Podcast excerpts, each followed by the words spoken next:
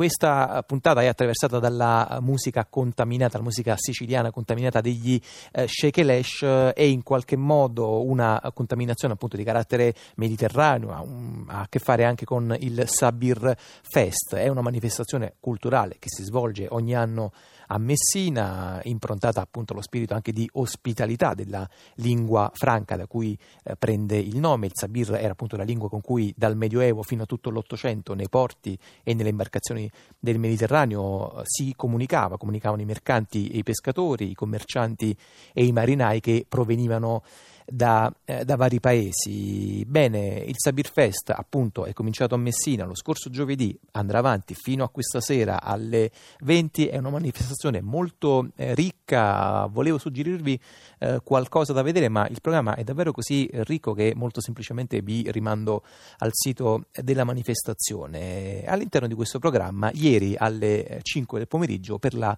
sezione Voci fuori luogo, che tra l'altro ci è sembrato anche un bel eh, titolo da assegnare a questa puntata di spaesamenti, di, di sconfinamenti all'interno del nostro paese. Bene, per questa sezione Voci fuori luogo Luca Scarlini ha raccontato Caravaggio rubato dal sole, le avventure del cavalier Merisi in Sicilia tra Messina, Siracusa e Palermo. Luca Scarlini lo abbiamo raggiunto al telefono. Buon pomeriggio.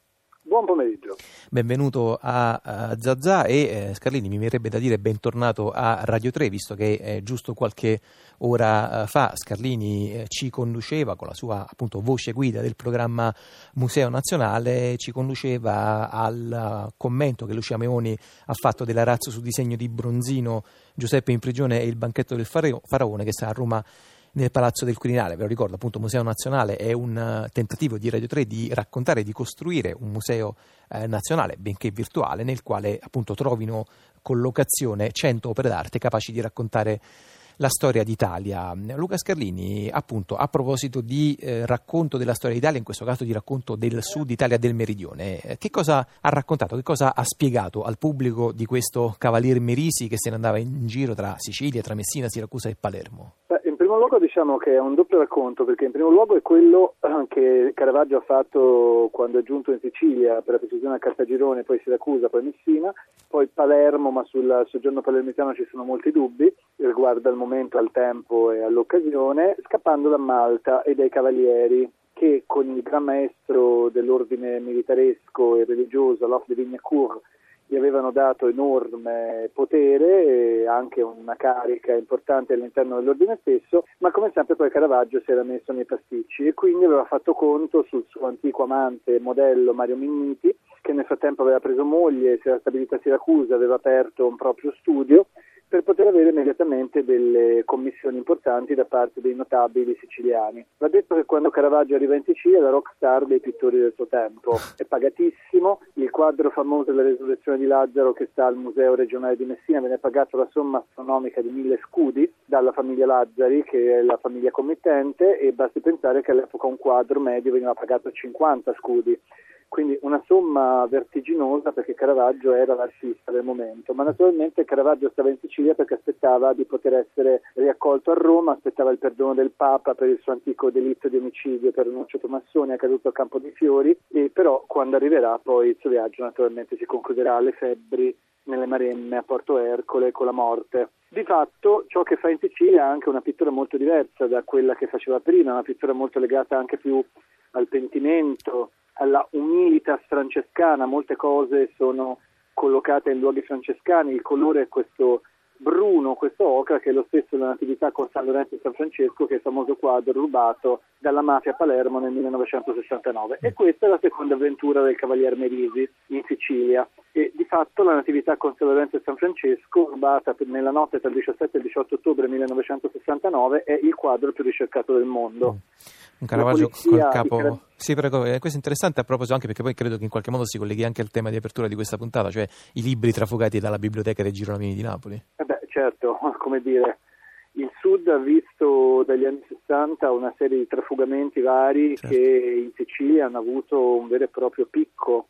alla fine degli anni 60, addirittura c'era un giornalista, Elio Tocco, che aveva scritto un libro mh, uscito nel 62 intitolato Guida alla Sicilia che scompare, in cui parlava già all'epoca di pezzi interi di archeologia e di barocco che erano stati rubati. La quantità di opere rubate in Sicilia è veramente molto alta tra la fine degli anni 60 e l'inizio degli anni 70, tant'è che dopo il furto del Caravaggio nacque l'idea di fare un corpo di polizia speciale, nucleo tutela e patrimonio dei carabinieri, che è il primo del mondo, che dopo il furto del Caravaggio nacque, ma che il Caravaggio non riuscì a recuperarlo. Anche se che è appunto quello che evocava all'inizio della nostra puntata Mauro, Mauro Giancaspro. Senta Scardini, prima di salutarla ci interessava anche un po' approfondire eh, lei prima parlava della committenza dei, eh, dei, quadri, ci interessava anche un po' capire appunto questo Caravaggio col capo cosparso di cenere, verrebbe da dire che rapporto aveva con, con, um, con, chi gli commissionava i dipinti e le opere, era appunto diciamo, un Caravaggio eh, pentito oppure sempre fumantino, argentino? Beh, diciamo che i due elementi stanno sempre insieme, nel tempo in cui questo Sicilia ha fatto tempo per fare risse, botte, eh, problemi di ogni tipo, però lo stile rispetto al tempo romano per cui diciamo, ha determinato il suo immaginario più celebre, cambia proprio gamma cromatica in questo ultimo tempo tra Malta e la Sicilia. Mm, non vale la pena di fare psicologia, il Seicento è un tempo molto lontano dalla psicologia novecentesca e contemporanea, però è indubbio che cambia la connessione del colore e il fatto anche delle due Madonne, quella della Natività Costa Lorenzo e San Francesco e dell'adorazione dei pastori a Messina, che sono così buttate a terra, che sono quindi umili a tutti gli effetti, indicano anche una diversa modalità, una minor sfida nei confronti dello spettatore. È chiaro che l'artista maledetto per noi è bello, ci piace dal romanticismo proprio per il suo maledettismo, per il suo andare sempre contro le regole, essere sempre inseguito da un'irrequietudine. Ma negli ultimi tempi, al di là del fatto che noi, ripeto, sull'anno in Sicilia abbiamo poche notizie in definitiva